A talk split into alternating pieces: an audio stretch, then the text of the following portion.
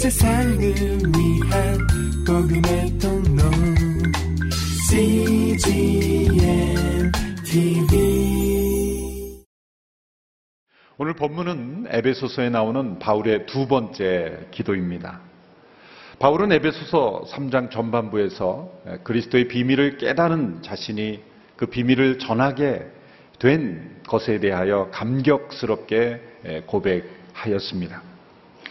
바울은 이 그리스도의 비밀에 대해서 설명을 하고 난 뒤에 다시 기도를 드립니다. 우리가 상상할 수 있는 것은 에베소 3장 1절로 13절까지의 말씀을 기록하다가 그는 자신이 설명한 이 그리스도의 비밀에 압도되어 그는 무릎을 꿇을 수밖에 없었다는 것이죠. 이 그리스도의 비밀을 기록한 직후에 그는 하나님의 임재 앞에 나아가 다시 에베소 성도들을 위하여 무릎을 꿇고 실제로 기도하였다는 것이죠. 그리고 그 기도 가운데 그는 하나님의 더욱 분명한 뜻을 깨닫고 다시 에베소 성도들을 위하여 편지를 이어갔다고 저는 생각을 합니다. 그리스도의 비밀을 깨닫는 자는 기도할 수밖에 없습니다. 이 세상의 지식은 우리를 교만하게 합니다. 그래서 기도하지 않게 합니다. 그러나 그리스도를 아는 지식은 우리를 겸손하게 하고 우리로 하여금 하나님의 임재 앞에 기도로 나아가게 하는 것입니다. 우리가 그리스도를 아는 지식에서 더 잘하면 잘할수록 반드시 함께 자라야 하는 것은 기도입니다. 기도 가운데 더 그 비밀이 우리 가운데 분명하게 드러나고 그 비밀을 증거하는 자로 우리가 성장하게 되는 것이죠. 바울이를 통해서 바울을 통해서 기록된 모든 교훈은 바로 이 중보기도 속에서 기록이 되었다는 거죠.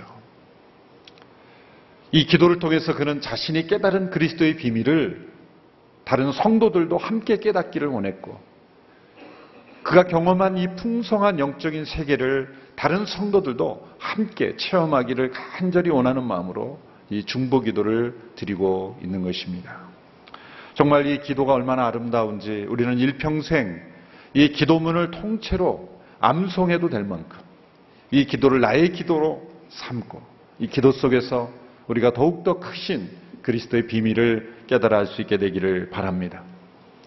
에베 3장을 보면은 이 그리스도의 비밀에 관한 말씀과 설명을 주신 이후에 중보기도가 나오죠. 그래서 중보기도가 14절부터 19절까지가 중보기도의 내용입니다. 그리고 마지막 20절로 21절이 하나님을 찬양하는 송영, 덕솔로지, 송영, 하나님께 드리는 그러한 찬양으로 구성되어 있습니다. 그 스펄전 목사님은 이 3장을 보면서 이건 완전한 하나의 예배이다. 말씀이 있고 기도가 있고 그리고 송령이 있는 아멘으로 끝나는 하나의 완전한 예배를 사도 바울이 드리고 있다라고 말하고 있습니다. 우리는 지난주에 1절로 13절까지의 말씀, 그리스도의 비밀에 관한 말씀을 들었습니다. 오늘 중보기도와 송령에 관한 말씀을 함께 묵상하게 됩니다.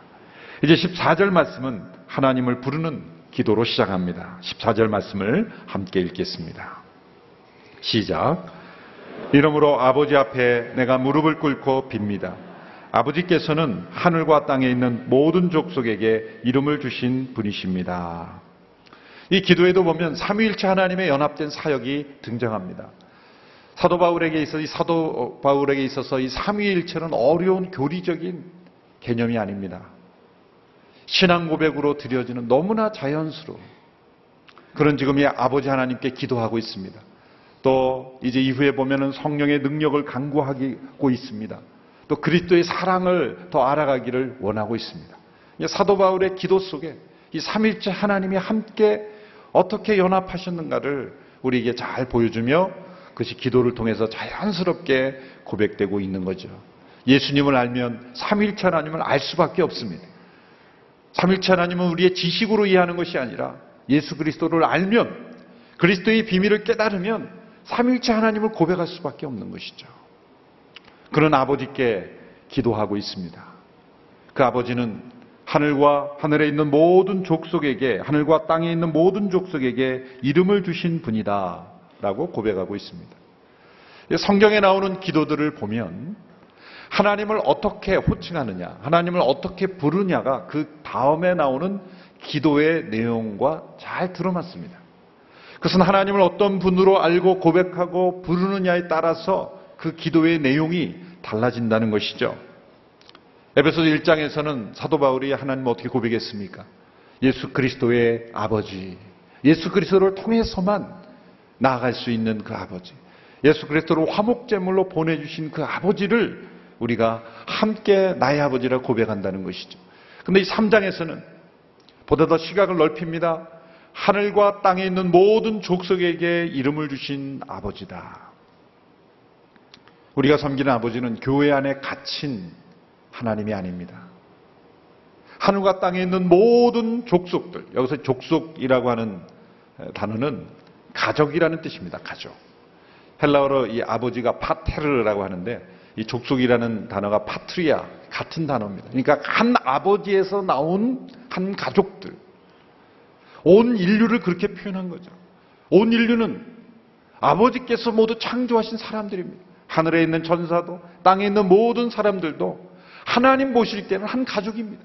왜? 한 아버지로부터 나왔기 때문에.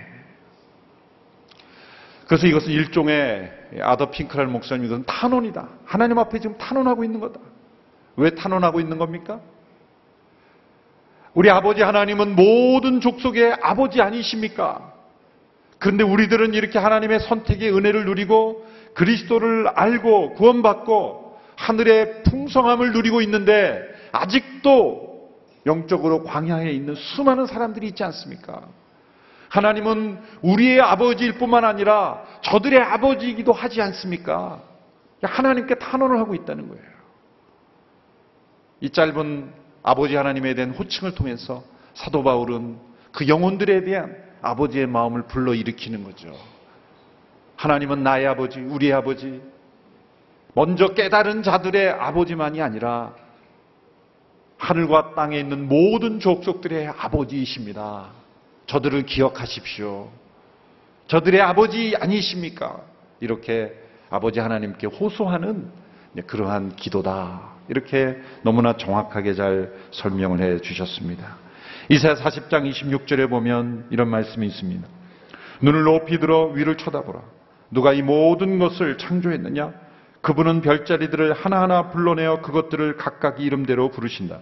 그분의 능력은 크시고 힘은 강하시니 하나도 빠뜨리지 않고 부르신다. 이름을 부르신다라는 것은 모든 족속들, 모든 사람들을 각기 고유의 개성대로, 특징대로 다르게 창조하시고 주관하신다라는 것이죠. 이 세상에 있는 모든 만물을 하나님께서 고유한 특징을 부여하시고 이름을 부여하시고 이름대로 부르시는 하나님. 내버려 두시는 하나님이 아니라 이 만유를 다스리고 통치하시는 이제 이후에 에베소 4장 6절에 보면 만유 가운데 계시고 만유를 주관하시는 만유의 아버지시다. 그 아버지 하나님께 사도 바울은 무릎을 꿇고 기도하고 있습니다. 이 바울의 중보 기도의 내용은 크게 세 가지로 구별을 낼 수 있습니다. 우리 한글 성경에 보면 기도 제목이 여러 가지인 것처럼 나눠집니다만 헬라 원문의 문법적인 구조를 통해 보면 세 가지 목적절로 구성이 됐어요. 뚜렷하게 세 가지 기도 제목으로 사도 바울이 분리시켜 놓은 것을 알 수가 있습니다. 첫 번째 기도의 제목은 3장 16절부터 17절 중반부까지입니다. 우리 한글 성경에 절 구별과는 약간의 차이가 있습니다만 3장 16절부터 17절 중반부까지 빕니다까지 우리가 함께 읽어볼까요? 시작. 하나님께서 여러분에게 그분의 영광의 풍성을 따라 성령으로 인해 여러분의 속사람을 능력으로 강건하게 하시고 믿음으로 인해 그리스도께서 여러분의 마음의 가운데 거하게 하시기를 빕니다. 여기까지가 첫 번째 중보 기도의 제목입니다. 제일 먼저 나오는 제목으로서 그 제목은 성령의 능력으로 속 사람이 강건하게 되기를 기도하는 내용입니다. 이것이 이 중보기도 전체의 사실 핵심입니다. 왜냐하면 1장 13절에 보면 사도 바울이 이렇게 권면하죠. 그러므로 내가 당한 환란 때문에 너희가 낙심하지 않게 되기를 당부한다. 이 낙심이라는 단어와 이 강건이라는 단어가 정반대되는 말이죠. 현재 낙심되어 있는 에베소 성도들에게 그들의 속사람이 강건해지기를 사도 바울은 기도했던 것이죠. 제일 먼저 나왔던 기도의 제목이 가장 중요한 기도의 제목인 것입니다. 여러분 우리가 꼭 기억해야 될 것은 우리는 우리가 우리 자신이 생각하는 것보다 그렇게 강하지 않다라는 겁니다. 여러분을 무시하는 게 아닙니다. 아무리 상황이 좋고 환경이 좋아도 우리의 마음은 얼마나 쉽게 낙심합니까? 그러나 우리가 속 사람이 강건해지면 어떠한 상황과 환경 속에서도 우리는 결코 낙심하지 않을 수 있습니다. 우리의 삶을 돌아보면 얼마나 낙심할 이유가 얼마나 많습니까? 우리의 계획대로 되지 않고, 우리 자녀들이 뜻대로 되지 않고, 경제가 뜻대로 풀리지 않고, 우리는 모든 상황 속에서 낙심할 이유가 이 세상 속에 널려 있습니다. 이 세상 속에서 우리가 낙심할 이유를 찾는 자가 아니라 우리의 속사람이 강건해짐으로 어떠한 환경 속에서도 낙심하지 않는 자들이 되는 것. 우리의 속사람이 성령의 능력으로 강건해지는 삶. 이것이 바로 이 땅에서 천국을 누리는 삶이 될 줄로 믿습니다. 여기서 속사람이라 그랬는데요. 이것은 로마서에서 우리가 변화된 옛사람과 새사람과의 구분이 아니라 헬라식 표현이죠. 마음을 의미하는 것입니다. 속사람, 겉사람, 이것은 헬라의 이분법적인 그러한 표현을 일부 사용한 것이죠. 인간이 분리됐다는 것이 아니라 기능적으로 설명하기 위해서 표현한 거죠. 그래서 필로라는 철학자는 이 마음을 가리켜 사람 속의 사람이다. 그 당시에 헬라 시대를 살았던 사람들은 이 마음을 마음이라 그러지 않고 아, 속사람이다. 그렇게 표현을 헬라식으로 에베소 성도들이 이방인들이었기 때문에 그런 방법으로 표현한 거죠. 구약에 보면은 그런 말씀이 있죠. 사람은 외모를 보거니와 나 여호와는 중심을 보느니라. 외모와 중심. 여기서 외모라는 것은 단지 얼굴 생김새, 옷차림만을 의미하는 것이 아니죠. 마음의 중심, 인격의 중심. 인간의 눈으로 볼 수 없는 우리 인생의 모든 중요한 결정이 내려지는 인격의 중심을 제외한 모든 것. 그게 다 외모입니다. 그게 다 겉사람입니다. 우리의 지식, 또 때로는 우리의 어떤 판단, 생각, 사실 이것도 모든 것이 다 겉사람이에요. 우리의 생각조차도 겉사람이에요. 우리의 진정한 이 속사람, 우리의 생각을 만들어내는 그 마음의 창고, 때로는 나 자신도 들어가 보지 못한 마음의 중심, 이 속사람이라는 거죠. 때로 우리는 나의 속사람이 어떻게 되는지도 모르고 그냥 살아갈 때가 많아요. 이 세상 속에 살아보면 이 세상은 전부 우리의 겉사람에 초점을 두기 때문에 이 겉사람을 치장하다, 겉사람에 속한 인생을 그냥 살다가 끝나는 거죠. 지식, 이 세상의 성취, 업적, 외모, 환경, 모든 것들이 다 겉사람에 속한 것들입니다. 그것만을 추구하다가 때로 우리는 인생의 고난을 부딪히게 되면 속사람이 강건해 있지 못하기 때문에 순간 낙심하고 무너지고 넘어지고 쓰러지고 마는 것이죠. 먼저 하나님의 나라와 의를 구하는 삶이 무엇입니까? 겉사람을 치장하고 겉사람을 아름답게 하는 인생이 아니라 우리의 속사람을 강건하게 우리의 속사람을 능력 있게 만드는 삶이 바로 진정한 하나님의 나라를 먼저 구하는 삶인 줄로 믿습니다. 아침에 출근하고 또 밖에 나갈 때 외모를 치장하는 시간보다 만일 속사람을 단장하는 시간이 더 적다면 그는 먼저 하나님의 나라를 구하는 삶이 아닙니다. 거울을 보는 시간보다는 많아야 될건 알겠습니다. 우리의 외모를 단장하는 시간, 우리의 겉사람에 치중하는 시간보다 우리의 속사람을 하나님의 말씀과 성령 안에서 들여다보고 속사람을 강건케 하는 일이 가장 더 중요한 그런 시간. 구약이 없기는 이런 표현을 했죠. 일정한 음식보다도 하나님의 말씀을 더 귀히 여겼도다. 우리의 몸을 강건하게 하는 음식보다 영혼을 강건하게 하는 말씀을 더 소중하게 여겼던 그러한 이 욥의 열심. 또 대학 때 저는 그 말씀을 읽고 어떻게 적용을 했냐면 식사기도 할 때 아침에 묵상했던 큐티 말씀을 다시 묵상하자. 다시 꺼내서 묵상하자. 사실 요즘 보니까 그렇게 못하고 있는 것 같아요. 그런데 그렇게 하다 보니까 이 식사식 기도가 늘, 이 길어져요. 그냥 기억이 잘 안 나니까 무슨 말씀이었더라. 무슨 말씀이었더라. 어떤 친구가 굉장히 은혜 받았대요. 식사 기도를 너무 오래 하는 걸 보고. 오해였죠. 생- 말씀이 생각이 안 나가지고. 우리가 일정한 음식보다 하나님의 말씀을 더 귀히 여기는 이 욥의 아름다운 신앙을 우리가 함께 이 시간 기억할 수, 본받을 수 있게 되기를 바랍니다. 외면을 치장하고 단장하는 그러한 우리의 노력보다 우리의 속 사람을 더 강건하게 하는데 우리의 시간을 더 먼저 드리는 우리가 되기를 원합니다. 베드로전서 3장 3절 4절에 보면 이런 말씀이 있습니다. 우리 개혁 개정 번역으로 우리 같이 한번 한 목소리 읽어볼까요? 시작.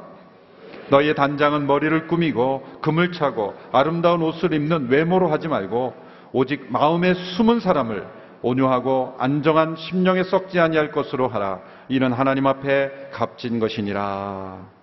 너희의 단장은 외모로 하지 말고 마음에 숨은 사람을 하나님 앞에 값진 것으로 하라. 이 속사람의 강건함은 성령의 능력으로 이루어진다고 말하고 있습니다. 우리가 거듭나는 성령의 역사는 출발점에 불과합니다.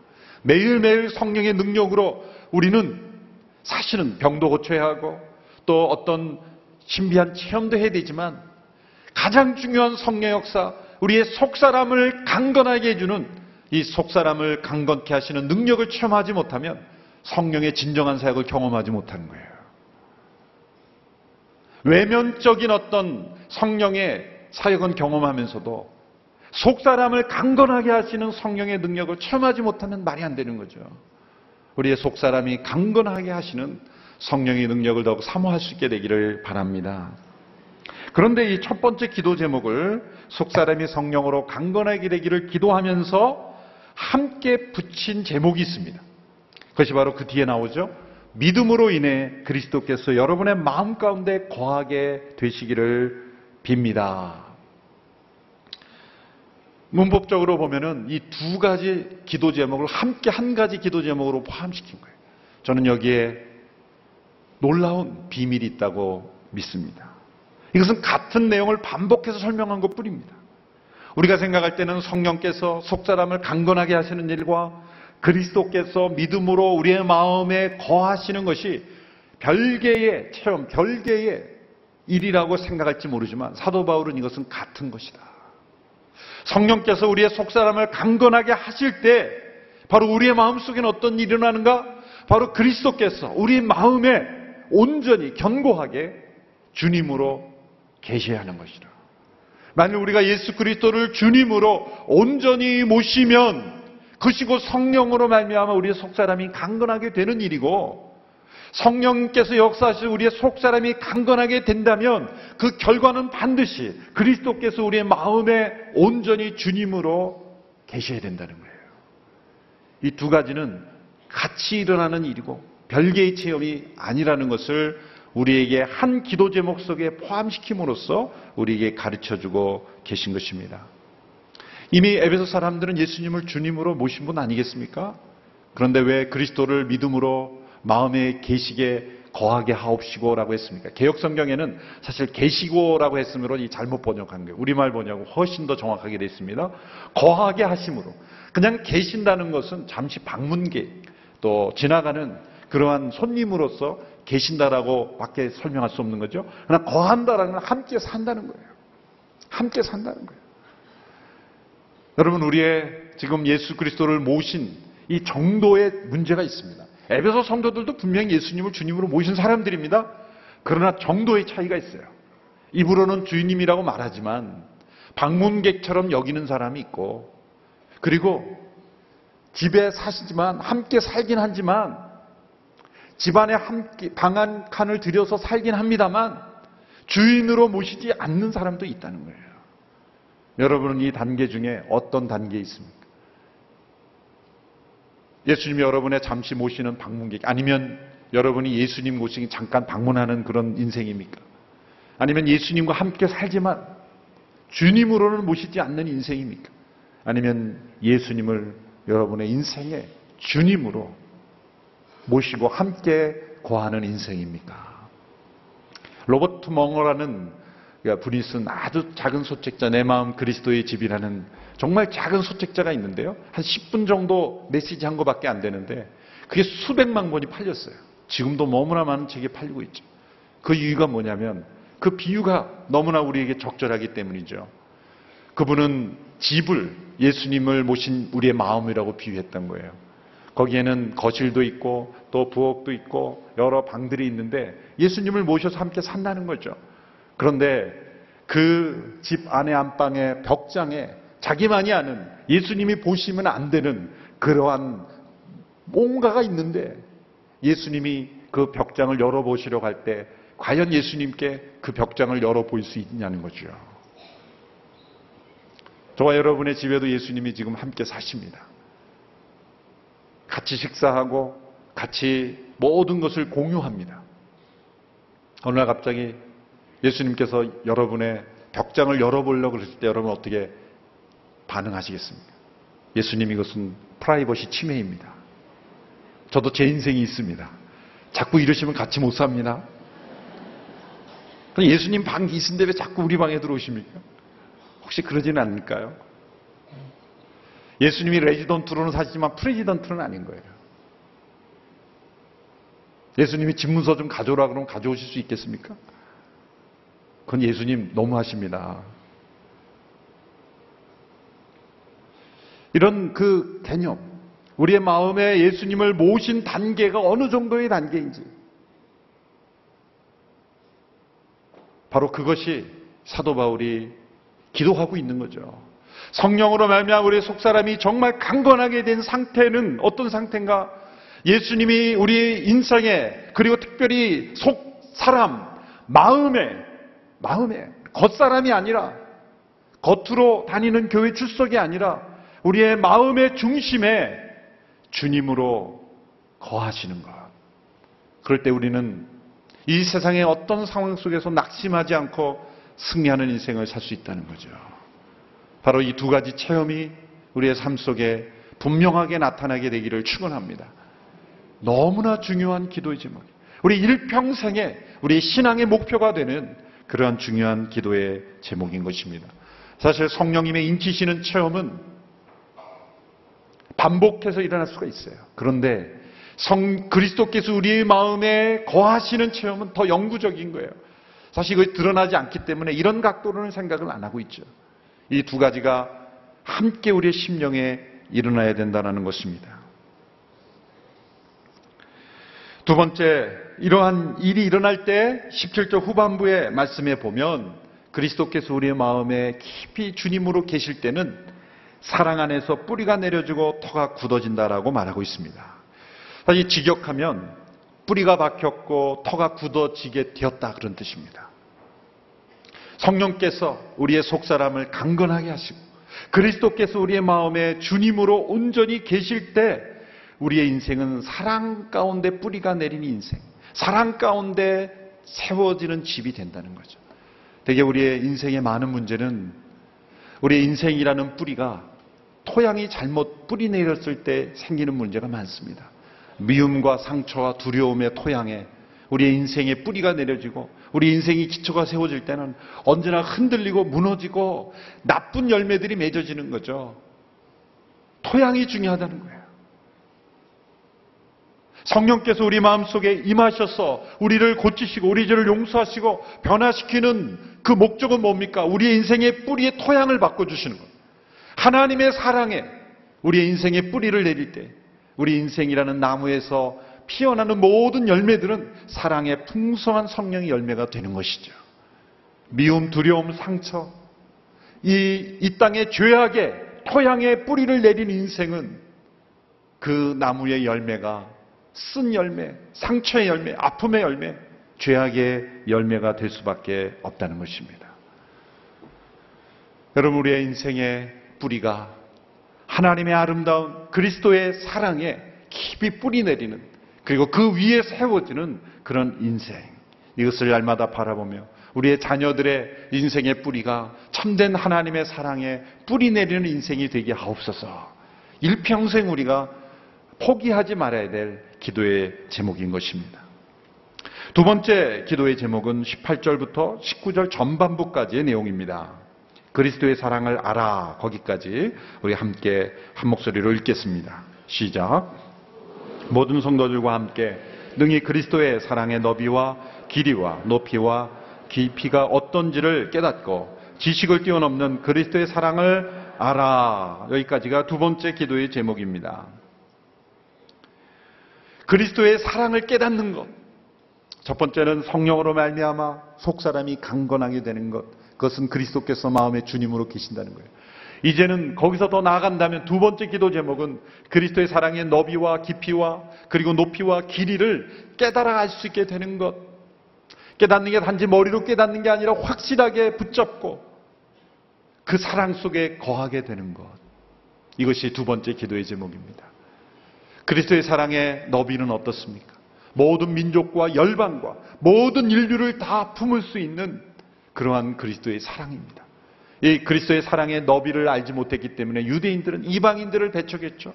그리스도의 사랑의 너비를 알지 못하는 사람들은 절대 타민족에 선교하지 않습니다. 그리스도의 사랑의 넓이를 알지 못하는 사람은 다른 이웃들에게 복음을 전하지 않습니다. 그리스도의 사랑의 너비가 깨달으면 깨달을수록 우리는 나와 다른 이웃, 내가 모르는 민족, 한 번도 가보지 못한 열방에까지 우리는 복음을 전할 수밖에 없는 거예요. 그리스도의 사랑의 너비를 아는 사람은 나와 다른 사람들을 차별하지 않습니다. 인종으로, 민족으로, 어떤 것으로든지 다른 사람과 벽을 쌓지 않습니다. 그리스도의 사랑의 너비를 깨달았기 때문이죠.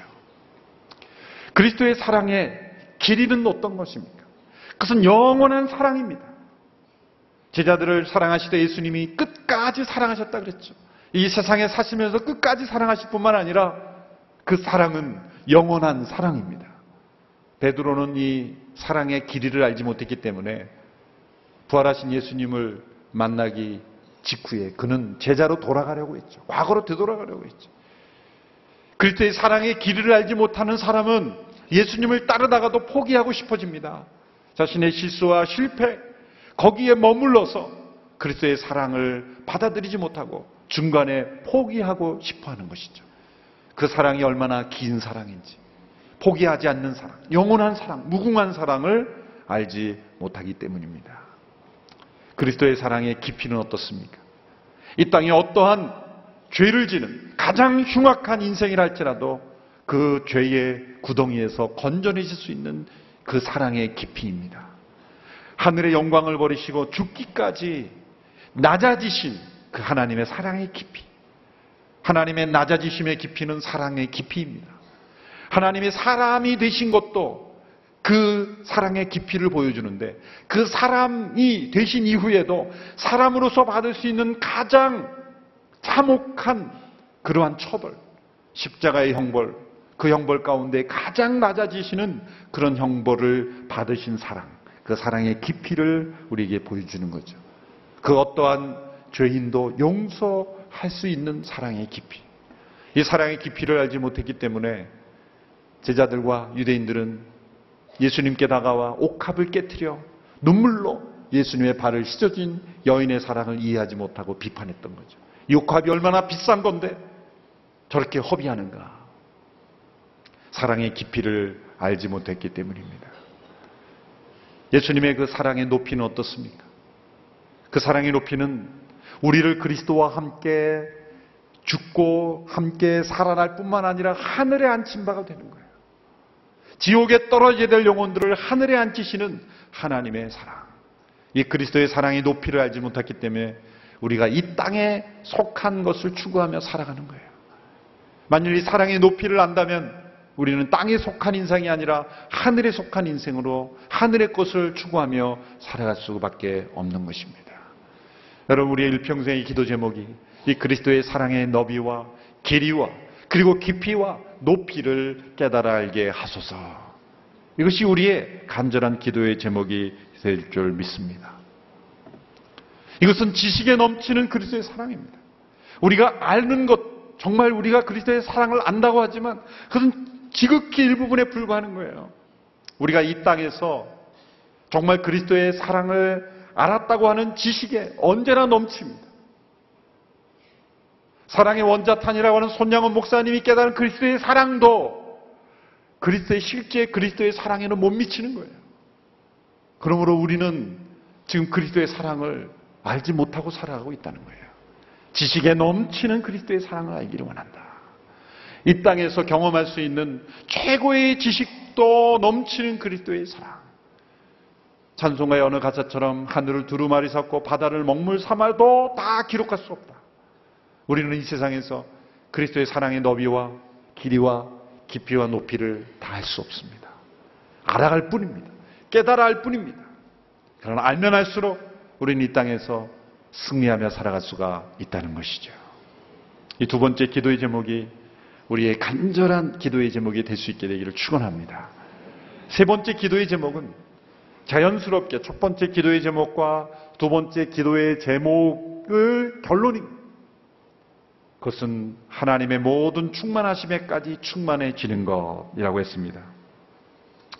세 번째 기도 제목은 19절 후반부입니다. 19절 후반부 하나님의 모든 충만하심 거기서부터 함께 읽습니다. 시작. 하나님의 모든 충만하심의 정도에까지 충만하게 되기를 기도합니다. 어떤 분은 이 기도의 제목을 모든 기도의 제목의 최고봉이다. 클라이막스다. 그런 표현을 했습니다. 우리가 이 땅에 살면서 기도하는 기도의 제목 중에 최고의 기도 제목. 하나님의 모든 충만하심의 정도에까지 충만하게 되를 기도하는 거죠. 어떻게 보면 무모한 기도처럼 보이죠? 아, 인간이, 유한한 인간이 이 무한하신 하나님처럼 되려고 한다는 것일까? 그것은 아니죠. 우리는 결코 하나님처럼 전지전능해질 수 없습니다. 무소부재해질 수 없습니다. 하나님처럼 모든 것을 행할 수 없습니다. 그러나 하나님을 닮을 수 있는 부분이 있습니다. 내가 거룩하니 너희도 거룩하라. 하나님의 거룩은 우리가 이 땅에서 그 충만하심의 정도까지 이룰 수 있다는 거죠. 하나님의 의로우심, 하나님의 사랑, 그것은 이 땅에서 하나님의 충만하심의 정도에까지 이룰 수 있다는 거죠. 만일 성령으로 우리의 속사람이 정말 강건해진다면, 그리스도께서 주님으로 우리의 마음속에 온전히 머무신다면, 그리고 그리스도의 사랑의 너비와 깊이와 길이와 높이를 우리가 진정 깨달은다면, 우리는 하나님의 충만하심의 정도에까지 점점점 충만해진다는 거예요. 하나님으로 인해서 충만해지는 인생, 충만이라는 건 지배한다는 것을 의미하는 거예요.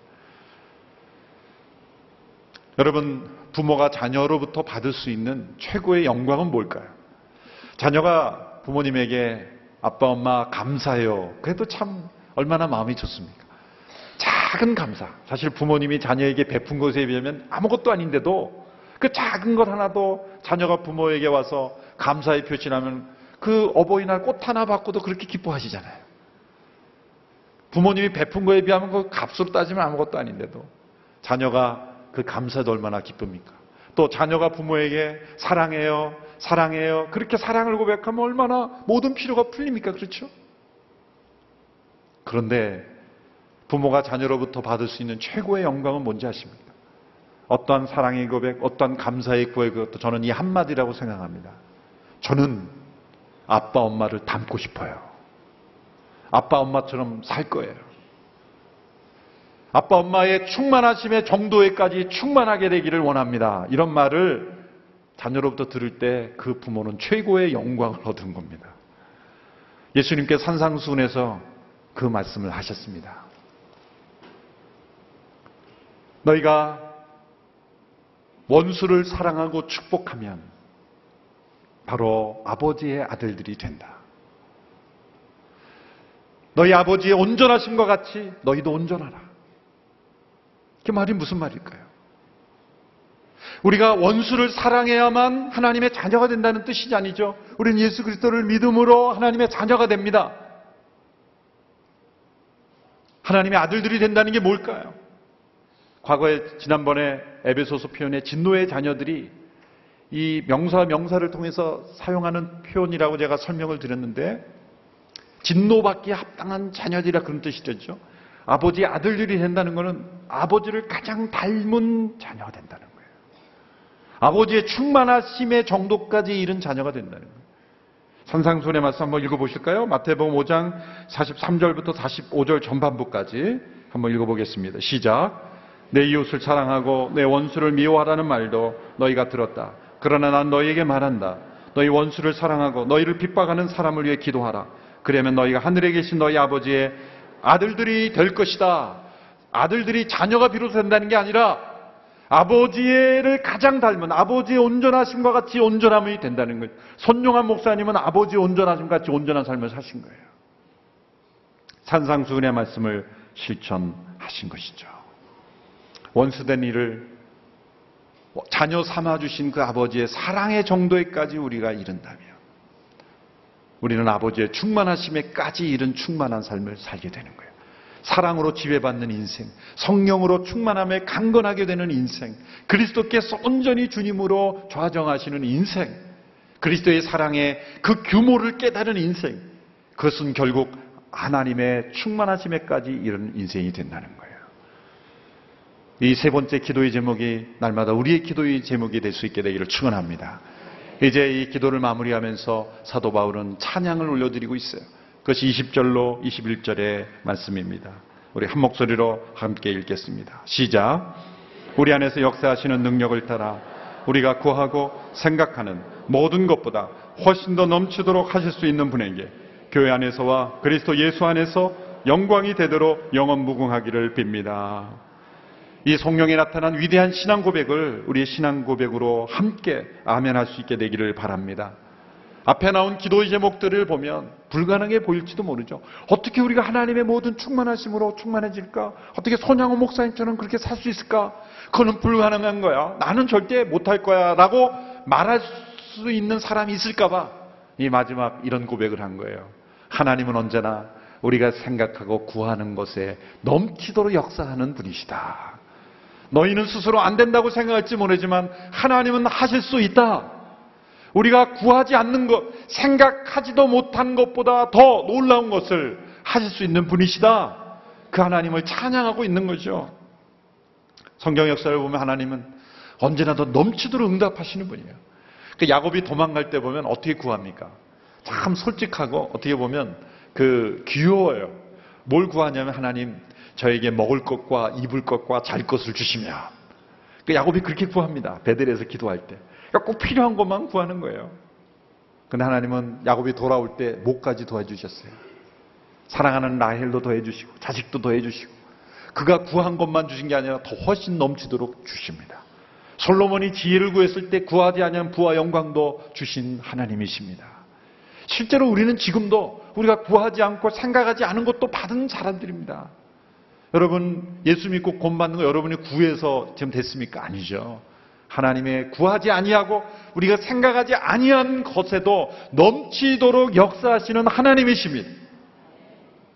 그 하나님을 믿음으로 바라보시기를 바랍니다. 사실 제 부끄러운 간증이지만 제가 온누리교회 처음 교육자 들어오고 몇 년 일할 때 제 기도 제목이 뭔지 아십니까? 제발 온누리교회에서 쫓겨나는 일 없이 잘 열심히 하게 해주십시오. 왜냐하면 중간에 이렇게 도태되고 또 적응하지 못하고 저에게도 그런 게 없던 건 아니죠. 사역하다 보면 아, 과연 하나님이 나에게 보내신 자리일까? 또 감당하지 못하고 인정받지 못하는 것 같고 그럴 때 그래서 늘 기도의 제목이 뭐냐면 구한 게 제발 잘 살아남게 해주십시오. 지나가 보면은 얼마나 기도가 작았는지, 얼마나 우리의 믿음과 우리의 어떤 열정과 우리의 생각으로 하나님의 그 마음을 제한시키는지. 필립스라는, 제이비 필립스라는 분이 쓴책 중에 당신의 하나님은 너무 작습니다. Your God is too small. 당신 하나님 너무 작습니다.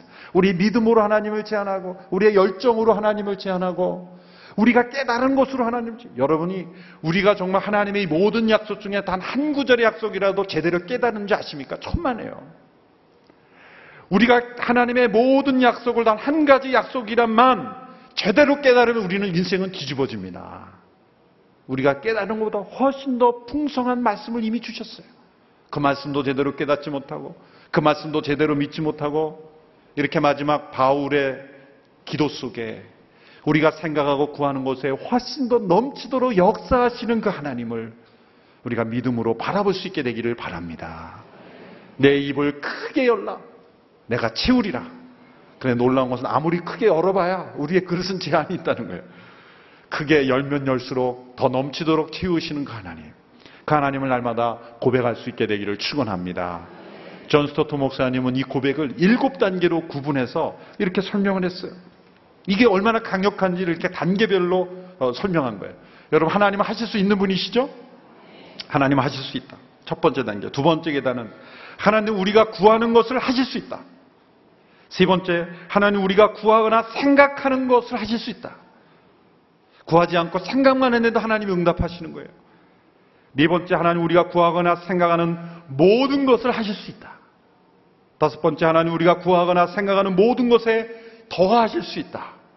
더하실 수 있다. 여섯 번째, 하나님 우리가 구하거나 생각하는 모든 것에 훨씬 더 넘치도록 하실 수 있다. 마지막 일곱 번째 하나님 우리가 구하거나 생각하는 모든 것에 훨씬 더 넘치도록 능히 하실 수 있다. 사도 바울이 최상급을 시기를 쓴 거예요. 최, 최, 최세상급이에요. 그냥 최상급이 아니라 훨씬 더, 훨씬 더 넘치도록 능히 하신다. 이 사도 바울이 얼마나 가슴이 벅차면 이 최상급을 세 번씩이나 썼겠어요. 문법적으로는 이건 틀린 문장이에요. 문법 선생님이 보면 최상급이 세 번 들어갔으니 두 번은 빼! 그랬을 거예요. 사도 바울이 문법을 몰라서 그런 게 아니에요. 우리 하나님이 얼마나 위대하고 놀라우신 분일을 설명하고 싶었던 거예요. 사도 바울은 지금 어디 있습니까? 감옥에 있습니다. 넓은 바다를 바라보며 하나님을 묵상하는 게 아니라 갇힌 작은 장소에서 그는 모든 것을 하시고 자기는 갇혔지만 나의 형편과 상관없이 역사하실 수 있는 하나님을 바라보고 있고 우리가 낙심하지 않고 속사람이 강건하게 되므로 하나님의 응답을 받을 수 있는 그 영적인 무한한 세계를 바라보며 그는 믿음의 찬양을 드리고 있는 것입니다. 이 아름다운 노래가 우리의 신앙 고백이 되기를 주님의 이름으로 축원합니다. 그리고 이 바울의 기도가 나의 기도가 될 수 있게 되기를 주님의 이름으로 축원합니다. 기도하겠습니다. 하나님 아버지 우리의 기도가 얼마나 연약하고 무능하고 하나님을 제한하는지 모릅니다. 주님 우리의 연약한 믿음을 붙잡아 주시옵소서. 우리의 믿음 없음을 도와 주시옵소서. 하나님을 제안했던 우리의 모든 연약한 믿음을 주여 강건하게 하옵소서. 우리의 속사람을 성령으로 강건하게 붙잡아 주시옵소서. 이 시간 잠시 1분간 함께 마음을 다하여 기도하겠습니다. 주님, 나의 겉사람에 치중한 인생이 아니라 나의 속사람을 강건하게 하시는 인생이 되기를 원합니다. 그리스도의 사랑의 너비와 길이와 높이와 그 깊이를 날마다 깨달아 알게 되기를 원합니다. 하나님의 모든 충만하심의 정도에까지 충만한 하나님으로 충만한 인생이 되기를 간절히 원합니다. 모든 것을 능히 이루실 줄 하나님을 기대합니다. 함께 기도 제목을 나의 기도 제목으로 삼고 잠시 기도하겠습니다. 함께 기도합니다. 살아계신 아버지 하나님 감사합니다. 사도 바울의 기도를 통해 우리의 영혼에 새로운 도전을 주시고 격려를 주시고 용기를 허락하심을 감사합니다. 우리 하나님은 하실 수 있습니다.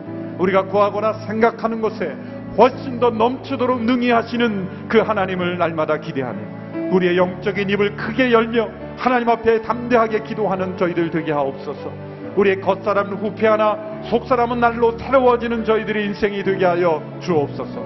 이 세상의 일로 낙심하고 연약하여지는 인생이 아니라 강건하여지는 인생이 되게 하여 주시옵시고 속사람이 강건하여 그리스도의 사랑에 뿌리 내리며 하나님을 날마다 알아가며 하나님의 충만하심에 이르는 우리의 인생이 될 수 있도록 아버지 하나님 역사하여 주옵소서 우리의 믿음을 넓혀주시고 영적 지평을 넓혀주시고 하나님을 알아가는 모두의 우리의 삶이 날마다 풍성해질 수 있도록 날마다 능히 역사하시는 그 하나님을 날마다 알아갈 수 있는 저희가 될 수 있도록 역사하여 주시옵소서. 살아계신 아버지 하나님 우리의 낮은 차원의 기도를 높여 주시옵소서. 우리 좁은 기도를 넓혀 주시옵소서. 얕은 우리의 기도를 깊게 하여 주옵소서 우리 주님이 기대하시고 사도 바울이 간구했던 영적 세계의 풍성함을 우리도 날마다 경험하는 저희들 되게 하여 주옵소서 예수님의 이름으로 기도합니다. 아멘. 온 세상을 위한 복음의 통로 CGM TV